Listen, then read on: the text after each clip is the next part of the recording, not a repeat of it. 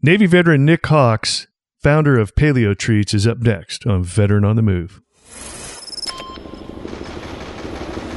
Welcome to Veteran on the Move.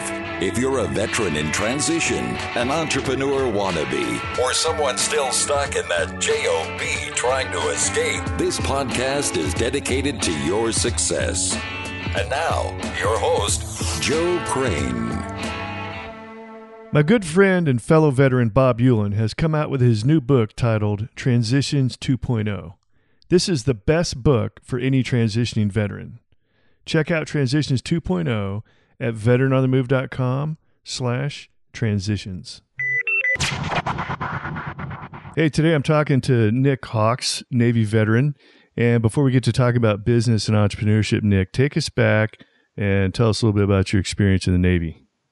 Sure. Uh, I joined in 1995. I had a couple of heroes of mine in my family, and an uncle, uh, and specifically, who was a Navy guy. He was actually a SEAL, and I thought that was the coolest thing you could do. I was a little shrimp of a dude. I weighed 128 pounds when I went to boot camp, and I thought that was a pretty awesome path to take.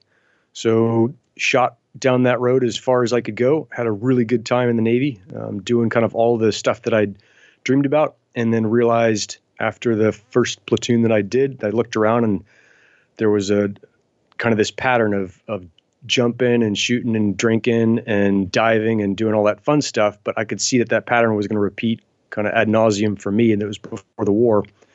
Um, and so I looked around and looked for other opportunities and saw a bunch of them on the outside and decided to to get out. So September of nine, no September of 2000, September 13th, I got out of the Navy and entered into CivDiv and um, with a couple short stints back working for those guys as a civilian. Other than that, I've uh, been a full on civilian the whole time.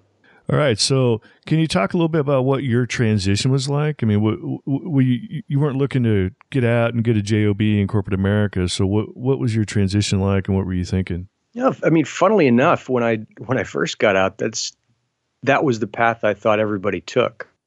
Well, to go to Stanford to swim in the Olympics and to be a yeah. fifth grade teacher.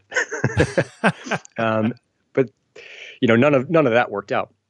So I met a met a woman who ended up being my wife, and she was a full on entrepreneur. She had a hard time, not a hard time. She just didn't want to work for anybody. She valued her freedom a bunch, and that that value really rubbed off on me. And I started to see all of the possibilities that were open to me if I ran my own show. So I I made kind of a slow transition, I, and it's a tough one. I think this is the the big thing that just doesn't get conveyed successfully as you're as you're getting out through you know, what used to be called in the Navy TAPS Transition Assistance Program. I'm not sure if they still run it, mm-hmm. um, but it was you know that stuff was kind of the the boring paperworky admin stuff that is is super um, common in a bureaucracy where it's it's a safe thing to have lists that you can check off and then say, well, look, I checked everything off in the list. If it didn't work out, it wasn't my fault. And that's not really how I found the, the real world to work. Um, the, the actual world that a businessman or an entrepreneur um, enters into demands everything needed to be successful. And there's no checklist I've found that has everything on there. That, that checklist, were it to exist, would be constantly evolving and fluid, and boxes would be dropping off, and other ones would be coming on, and they'd be popping in and out of certain dimensions. It'd just be this wildly dynamic thing. So it's just it's not an effective way of of being successful. And so when you ask about the transition, you know, as as a military guy, any military guy or girl, um, you're just so used to checklists, to pre-deployment checklists, to making sure you got all your kit in your bag for whatever operation you're going to run. And it's a really easy way to be kind of safe and to keep you safe in a physical sense. But that aspect of the military life, I haven't found to transfer really well or effectively to the, to the civilian world. Yeah, you know, we talk about that a lot on Veteran on the Move. And what, one of the ways I like to put it and, and see see if you agree or understand what I'm talking about veterans are, have a lot of real, they're really good at soft skills, dealing with people, uh, staying motivated, mission accomplishment, discipline, um, that whole I'm not going to give up until I, I, figure this out and I get to the other side kind of mentality. A lot of that stuff doesn't transfer to the resume. And the stuff that transfers to resume is typically referred to as hard skills, like I'm a CPA, I've got my MBA, I'm a you know, Six Sigma black belt. All these things that the HR department at the corporation is looking for that they can, uh, you know, what kind of degree you have, your GPA, all these sure. tangible things that they can relate to. And what gets missed from most of your military folks is all those soft skills. And it's really the soft skills that make veterans great, uh, great entrepreneurs, and it also makes them great employees most of the time. But so what you're talking about this fluid environment, it's mostly constantly bringing bringing some of your soft skills in and out, but at the same time having enough of those hard skills, or at least surrounding yourself with people that have those hard skills to continue to move forward in this you know, civilian and entrepreneur environment. Yeah, yeah, I, I think that makes sense, and and a lot of the the hard skills that you learn in the military just they don't transfer well. So even if you're say a, a master training specialist, um, which is a, a, Navy thing or was a big Navy thing, it doesn't transfer that well out to the real world, and especially skills like you know jumping out of airplanes or shooting or diving or or those things. Nobody really cares, and they're not useful skills in the regular world. And so, guys get out. I certainly got out and thought that I had this quiver of of really well honed skills that not many other people had. That was a you know the usual buzzwords right now, the unique intersection of of skill sets or the talent stack or whatever you want to call it, and it was useless. And and that's a pretty rotten feeling until you kind of reframe it and figure out that the the healthy perspective to take on that is the military has spent a lot of time in training you to learn how to do new skills pretty well really quickly. And that's the valuable thing that that I think most veterans take away from the military, whether they know it or not, is that they can step into any job and just like they were trained to be a cook or an electrician or um, a cryptographer or whatever it was in six months or three months or whatever their A school or their, their first school was, they can learn a new job really quickly and really well um, wherever they go, whether they're an employee or, or a business owner. And I think that's the the kind of hidden skill that everybody walks away with, whether they know it or not. Yeah, I agree completely. I maybe to use an analogy, you know, all the not just deployments, but but training dets that you would go on, uh, depending on what kind of operations you're involved in. You show up to a place you've never been to before.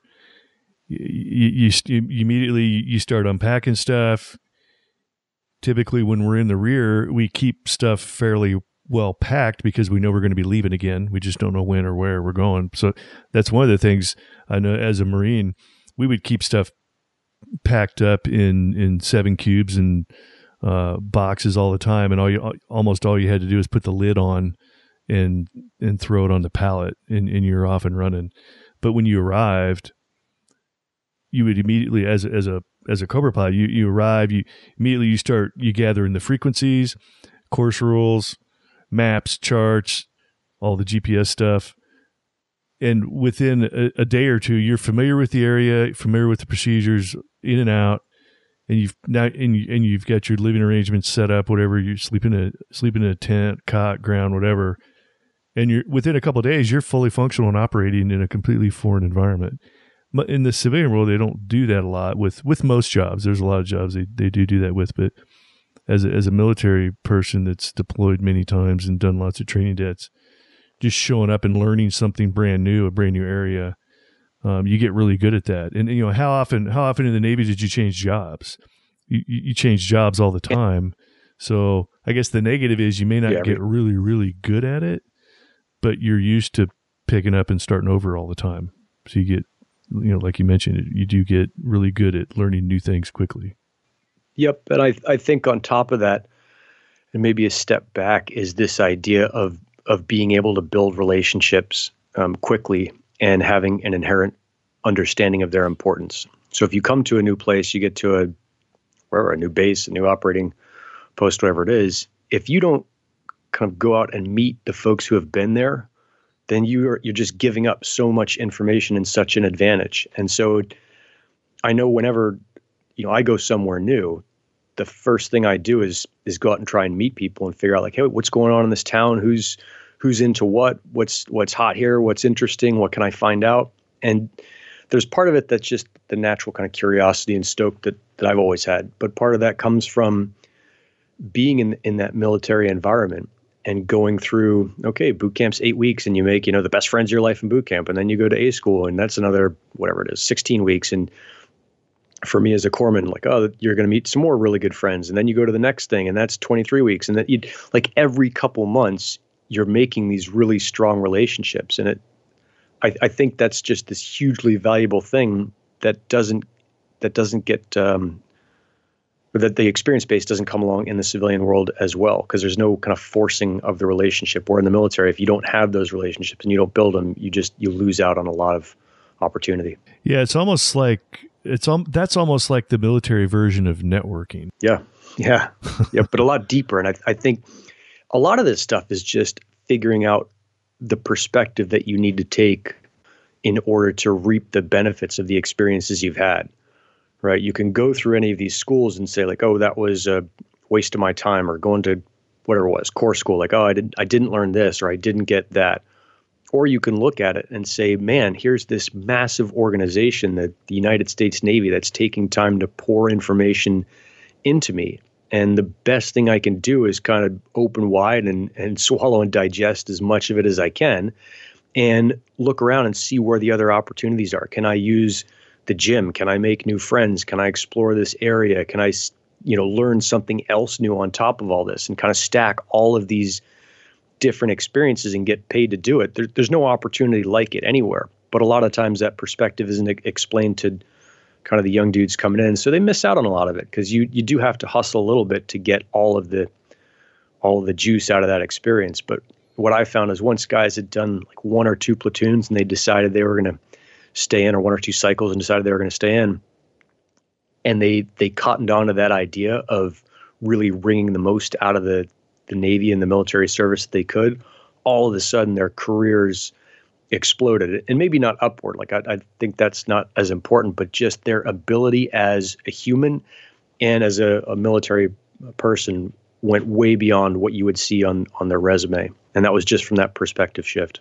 Oh yeah, and I think I think a lot of the a lot of the younger military folks they they can fall into that trap easily. You know, they on the weekends they they never leave base or they never leave the post or even when they're overseas, like you know, whether it's Okinawa, Japan, Germany, if they're living on, on living in the barracks on base, heck, they hardly ever make it outside the front gate, even on the weekends, uh, to to go explore and see what's going on out in town.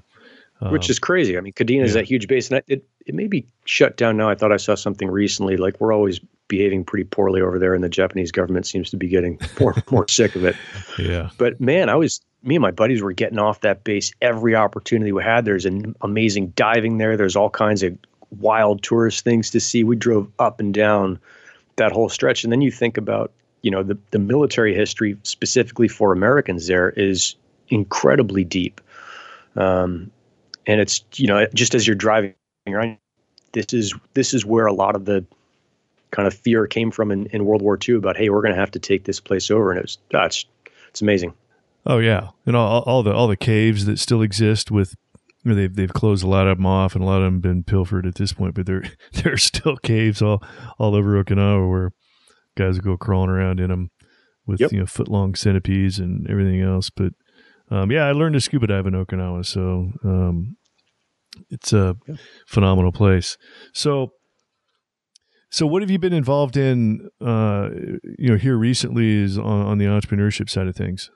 So it started, gosh, in I think I went to school for a couple years on the GI Bill. Uh, after I got out, decided I didn't like it, or that it wasn't wasn't for me. It wasn't the way that I was going to learn and progress. And then I started the first um, enterprise that I, I, thought I'd start was this thing called Exup Inc. EXUP. And it, it came from an idea. I went over and contracted in Iraq for a little while, and I was on this base just outside of Baghdad, um, and watching all of the. So I was running running security for this base, me and a couple other guys, watching all of the uh, the ship trucks come in, all the water trucks, all the food, all the supply trucks coming in and out every day, and you think about in 2004, this was a couple months after Fallujah. Mm-hmm. Um, you know, who drives a a waste truck in Iraq? It's not the most trustworthy person. Like that's not the yeah, that, that that's not a dude that that um, is going to be super easy to trust, and it's probably a dude who it's pretty easy to flip his um, his loyalties either way. Right. And so as I looked around, and and I've always been a little bit of a hippie, and started thinking, okay, what if we approached this camp as if we were going to build a self-sustaining um, kind of module? And so the idea I had was to put everything you needed to build all these different buildings into a shipping container, and then you could ship those containers anywhere in the world, open them up, pull out the solar panels, the ICF, insulated concrete form walls, the instructions for how to set up gray water and black water and composting and all the, all the rest of it, the wind turbines.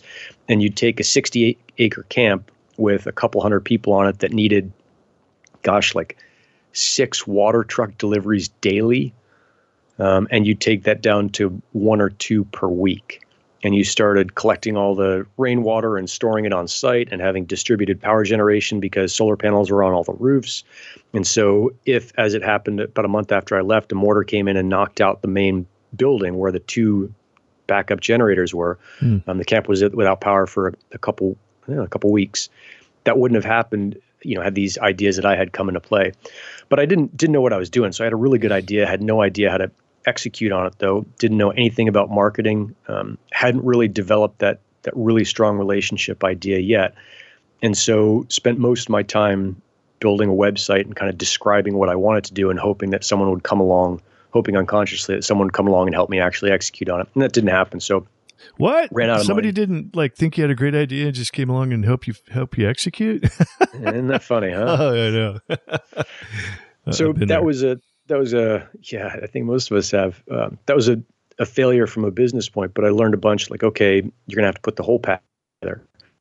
And then I went and did something that I don't know if I'd call it entrepreneurship, but I was a, a mobile notary during the um, massive real estate boom, especially out here in California. Oh yeah, and that was you know 2005 to maybe ending by 2009.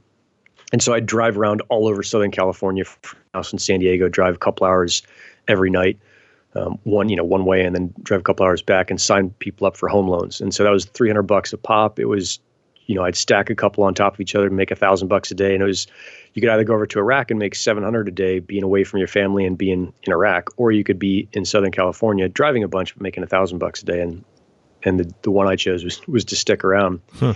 And so that taught me a bunch just about running my own books. It was such a a basic, straightforward business. Um, and I think the biggest lesson I learned there was how important looks were. And as funny as it sounds, I'd never picked this up in the military. I'd always been that hmm. guy that tried to get away with not shaving, that tried to not get the haircut, that always had the uniforms that weren't quite perfect, that you know wore flip flops when you're supposed to wear shoes. Like that was totally me, because um, I just didn't think that appearances were important. I thought it was such a stupid thing, and what would really matter was how accurately and fast I could shoot, or you know how good I was at the actual job. And when I became the notary, I was I was sure that I could do a better job than anyone else. Like I had every all my paperwork organized. I had my little maps, you know, all my MapQuest maps printed out. This was 2004, so pre kind of turn by turn phone stuff, GPS stuff. And I would go in to a um, a loan office to Countrywide at the time, which is my biggest customer, and I'd see these guys who were dressed to the nines, but I could look at their paperwork and know they were sloppy, and I would hear that they'd have to go out and do something again. And I could just tell by the way they talked, like they weren't wired tight, but they looked they looked a lot better than I did. Mm. And so I got one day I said, all right, you know, I'm I'm going to see if this actually makes a difference. So I went down to Nordstrom. I found a dude there. I said, "Look, I don't know anything about looking good. You can you can look at me and see that. Like I dress in shorts and a t-shirt all the time here's a thousand bucks. Do your best to make me look like a professional businessman. So I, you know, got a shirt and a you know, belt and pants and nice shoes and all the rest of it. Walked out of there looking like I knew what I was doing.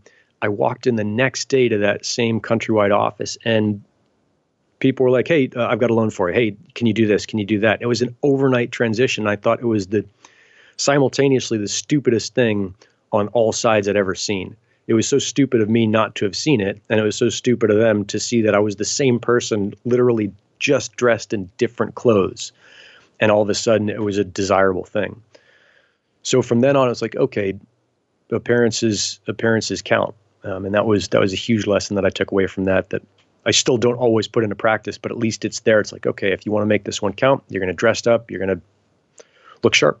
Yeah. That's great. Yeah. Oh, I've experienced that many times myself. Hey, Nik, we're going to take a quick break. We'll be right back.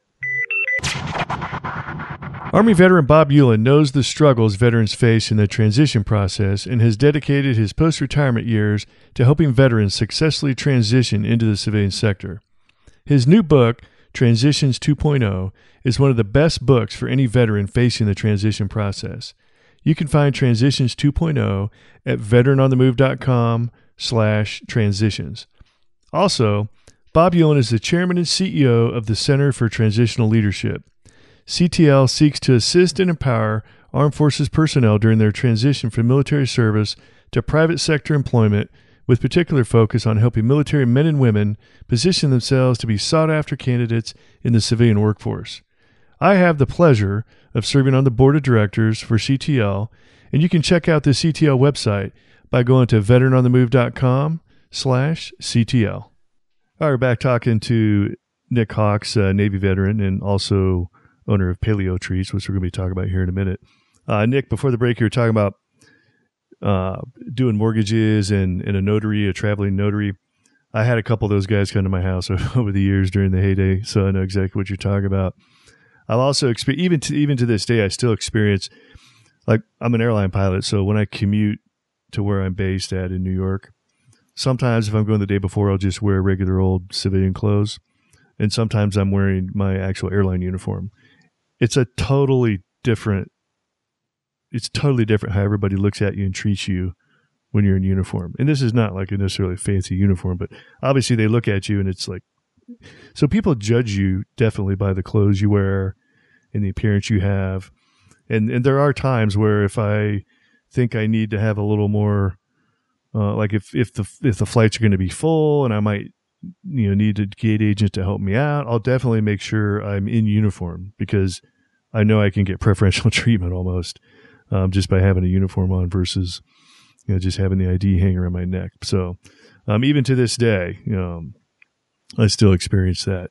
So so Nik, eventually when uh, the mortgage industry crashed, uh, you know what happened after that, and and and take us up to where you are now. Sure. So probably skip over a couple years. Okay. Um, got the most important thing is I we had another company, a T-shirt company that uh, went into Nordstrom and Fred Segal, which are, are, big names in the fashion world, but went bankrupt there. Didn't really know what we were doing. Still, you'd think I would have learned. This is the third, third or fourth business I'd had, um, but still didn't have totally everything together. And so when that went under, um, I was working for the. I was went back to and worked for the Navy, so I got a regular job. And I think this is an important piece: is that it's totally okay to to have a job. It's not like uh, they're they're evil, inherently evil things. Mm-hmm. Yeah, for you. So, and that's what it was for me. So I went back as an instructor for the Navy, teaching people how to swim and dive. Um, and once we went bankrupt on Quiet Hero, which was the T-shirt company, it went from like ten thousand bucks a month going out, and I was making six thousand bucks a month as an instructor, or five thousand, whatever it was, and so there's negative 5000 every month and you're just watching yourself spiral down and it's it's pretty unpleasant. And once you declare bankruptcy none of the none of the people can none of the creditors can uh, contact you so everything goes quiet and you actually have time to think and then you make your decision whether you're going to do a chapter 13 which is where you pay a percentage back or a chapter 7 which is where you pay nothing back but you don't get to keep anything we did we did the chapter 13 took a couple years to pay off but either way all payments going out stopped and so for about two weeks, my wife and I were were stoked. It was like, oh, the, like the pressure that came off was so noticeable and, and enjoyable to not have it there that we're like, oh, this is great. But within a couple weeks, it's like, ah, oh, what what are we going to do with all this free time? And so we ended up. I had a friend of mine move out from the East Coast, moved in with me, and he was eating paleo. And paleo is no gluten, no grain, no dairy. It's this idea of eating the way that you evolved to eat over the course of two million years. Um, so it's cutting out kind of everything that came along in the last 10,000 years, all the products of ag- agriculture, all dairy, um, all the processed sugar, all the stabilizers and preservatives that are in most of today's food.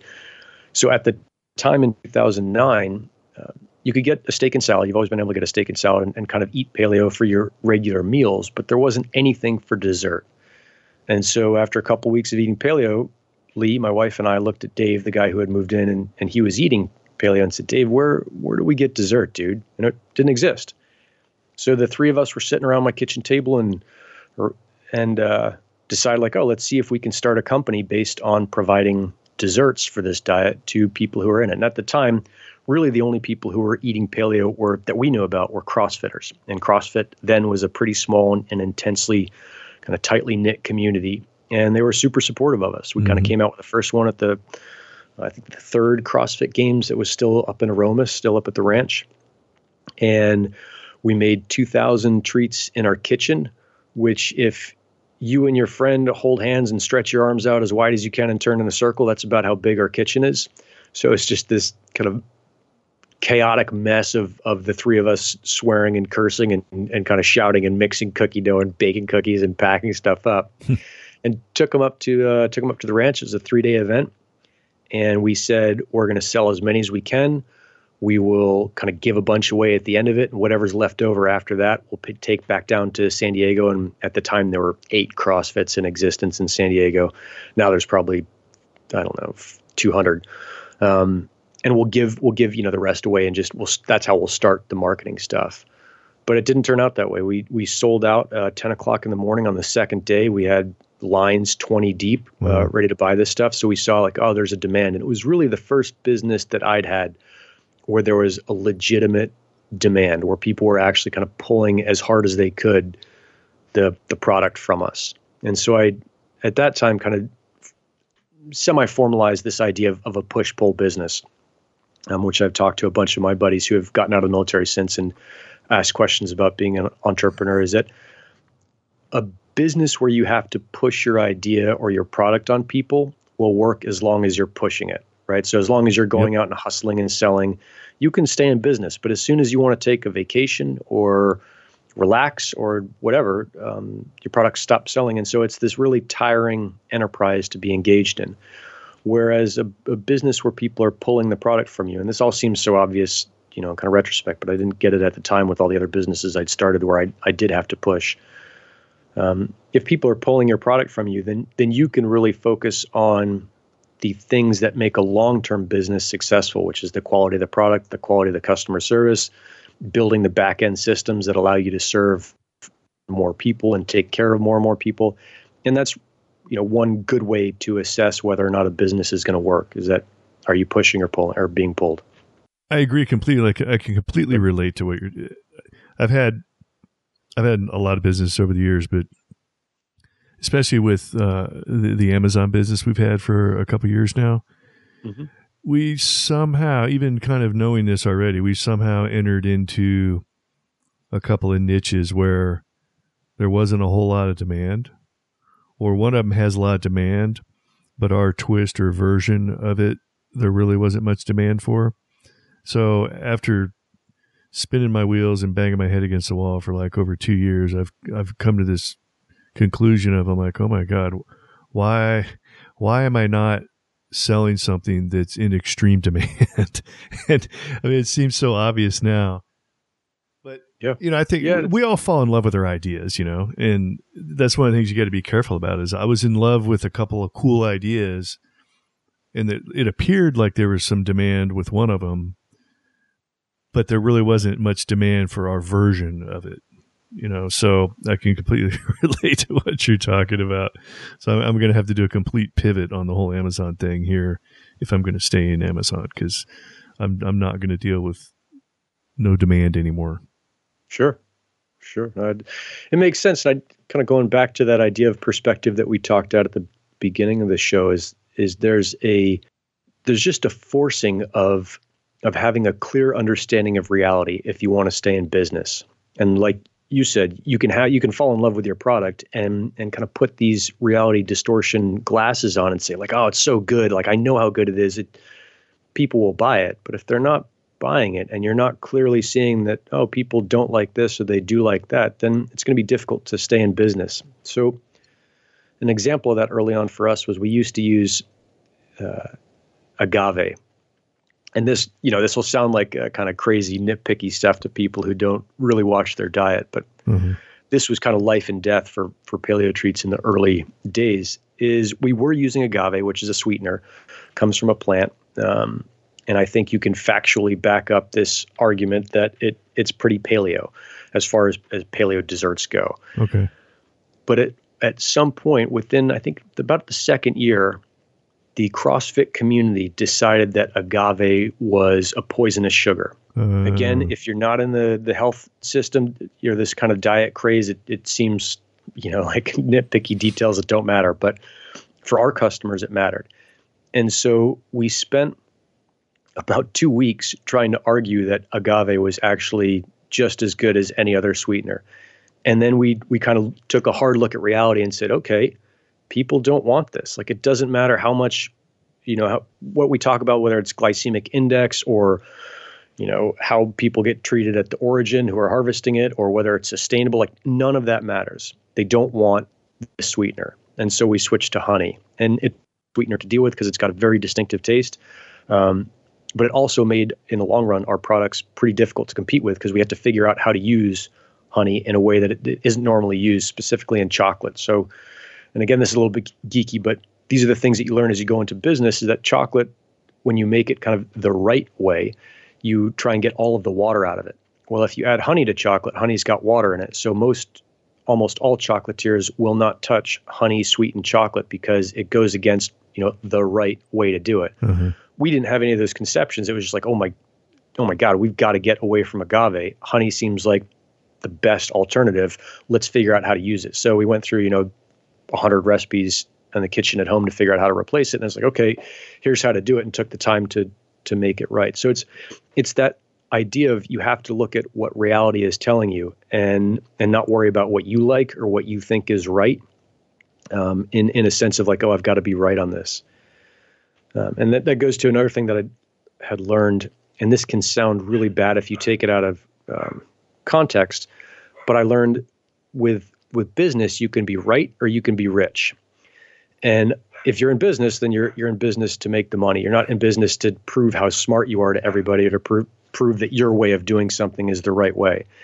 And so the example I give of this is early on in the business, we had a, a customer bought paleo treats and we shipped them to his house. He was a young kid. He went home um, for winter break when he was in college, shipped him to his mom's house where he was going.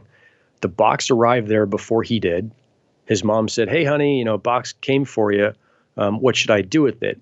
He didn't really he didn't know what to do with it. We hadn't told him how to store them, so he said, "Oh, just throw them away because they won't be good by the time I get there." I guess he was going to get there in a week or two.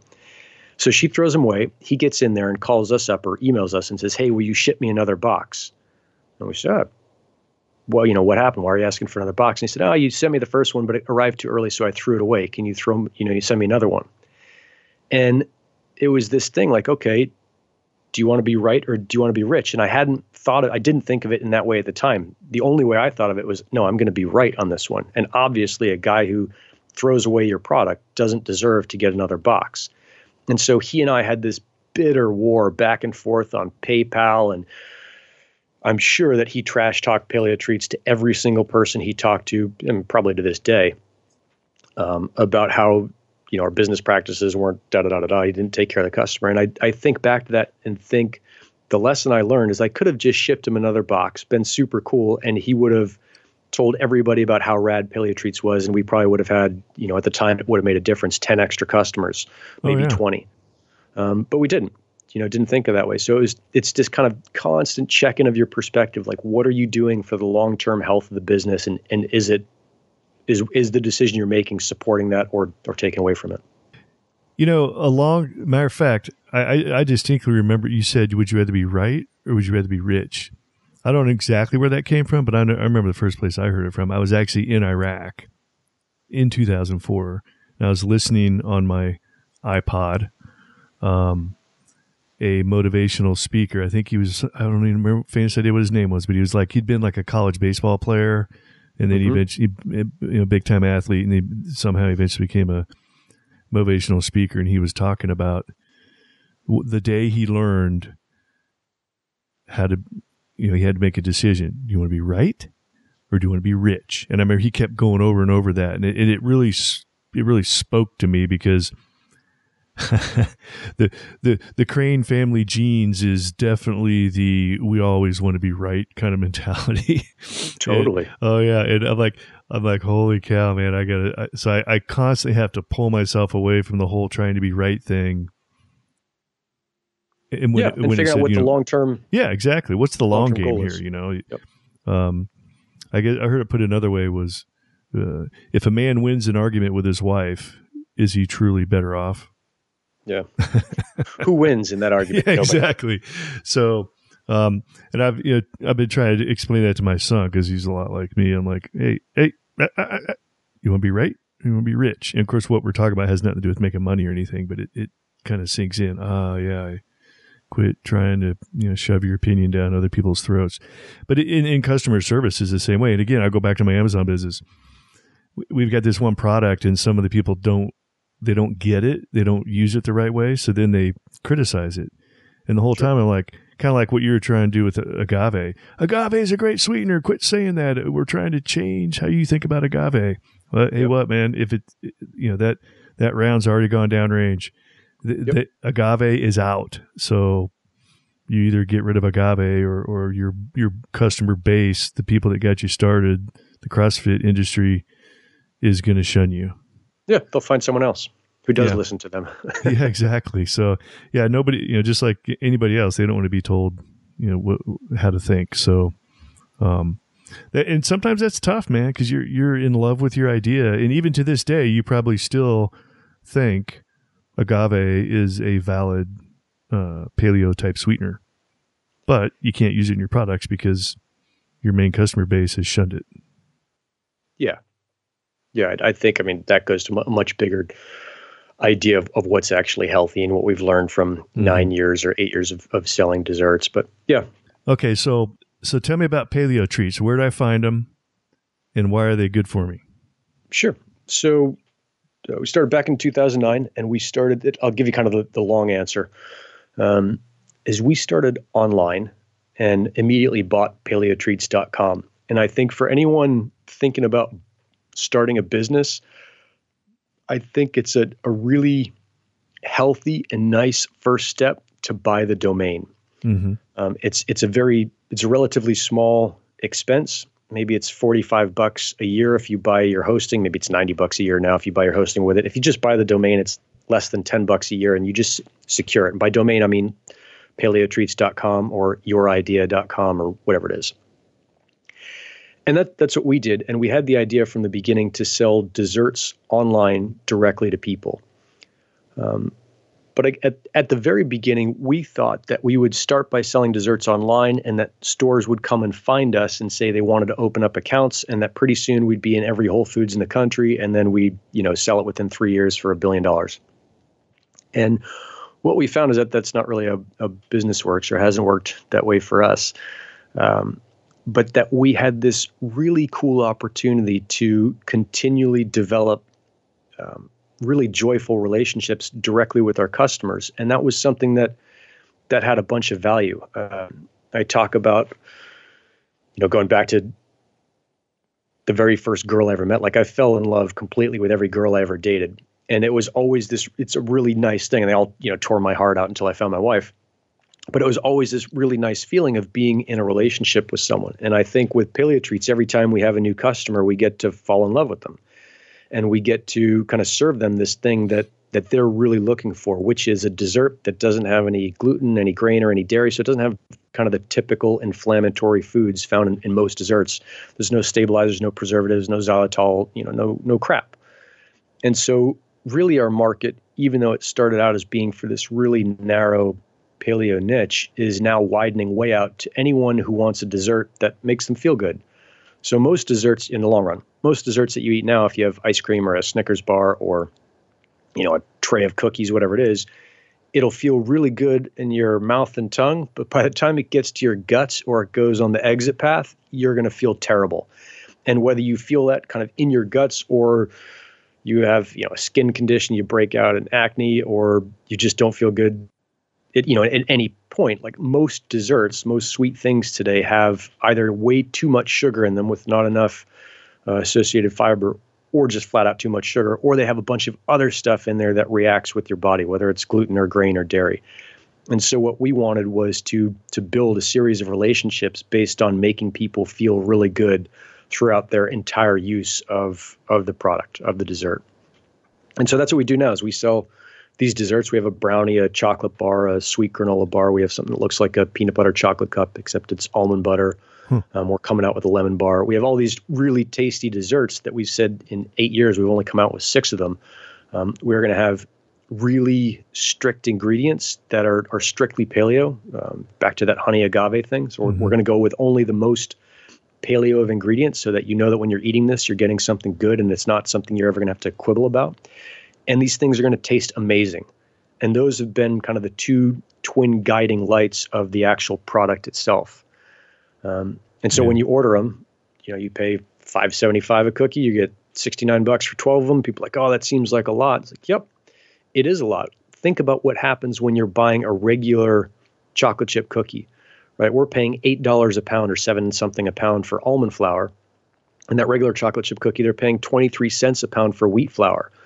So you think about what the, the difference in quality and what you're getting is, and the difference in price, you know, you're, you're basically getting this ripping deal on on super healthy desserts. And that's that's the kind of the, the short version of of answering what what we do. See, a lot of those like you know quote healthy or sugar free sweets and treats.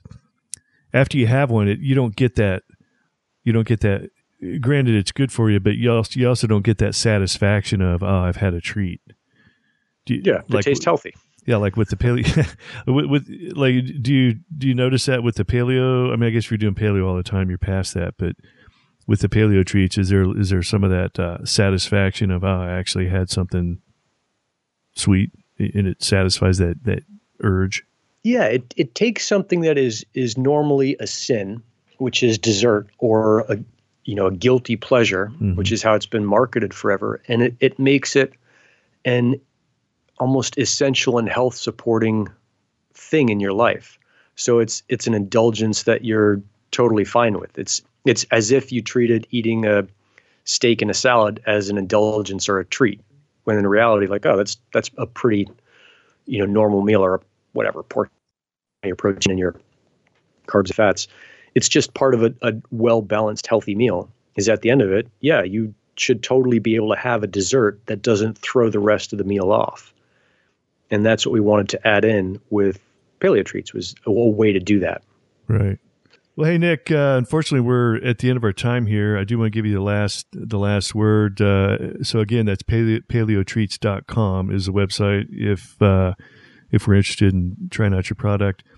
Um, on, on the last word, if you got advice to somebody, a veteran spouse, somebody in the veteran community that's out there looking to start a business, uh, what kind of advice would you have for them before we go? The big thing is just start taking those steps forward. Um, is there's no kind of set or series of advice that will prevent you from making mistakes. So just when you make them, kind of acknowledge them as fast as you can, fix them, and move on, and know that every single one of us who has been successful before you. I mean, 2015, FedEx picked us as a top 10 small business in America. That doesn't mean that everything we did was perfect. We most of the decisions we made were mistakes, but it's just how fast you can recover from them and knowing that it's completely normal to screw up and what defines your success as a, as a businessman or businesswoman is just how you handle that and how you keep on going and that you can totally do whatever you you set your mind to as long as you're willing to to fix those mistakes as soon as you find them. And best of luck to you. Awesome. Pleasure uh, pleasure hearing your story. I'm um, looking forward to future success at paleo treats and, and everything else. Thanks for being yeah. here. Thanks so much for having me on. Super stoked. All right. These two veterans are Oscar Mike as you can tell from listening to the Veteran on the Move podcast, interviews are a great way to tell your story and spread the word about your business. If you would like to get booked as a podcast guest, I recommend Interview Valet. You can check out Interview Valet at veteranonthemove.com slash valet. Be sure to check out Thrive15.com, the world's premier online education platform that helps entrepreneurs, aspiring entrepreneurs, and entrepreneurs Learn how to start or grow a successful business. Start your free 30 day membership by going to thrive15.com and use the promo code VETERAN. Thank you for listening to Veteran on the Move, your pathfinder to freedom. If you like the show, leave us a review on iTunes. Reviews are always greatly appreciated. So until next time, this veteran is Oscar Mike.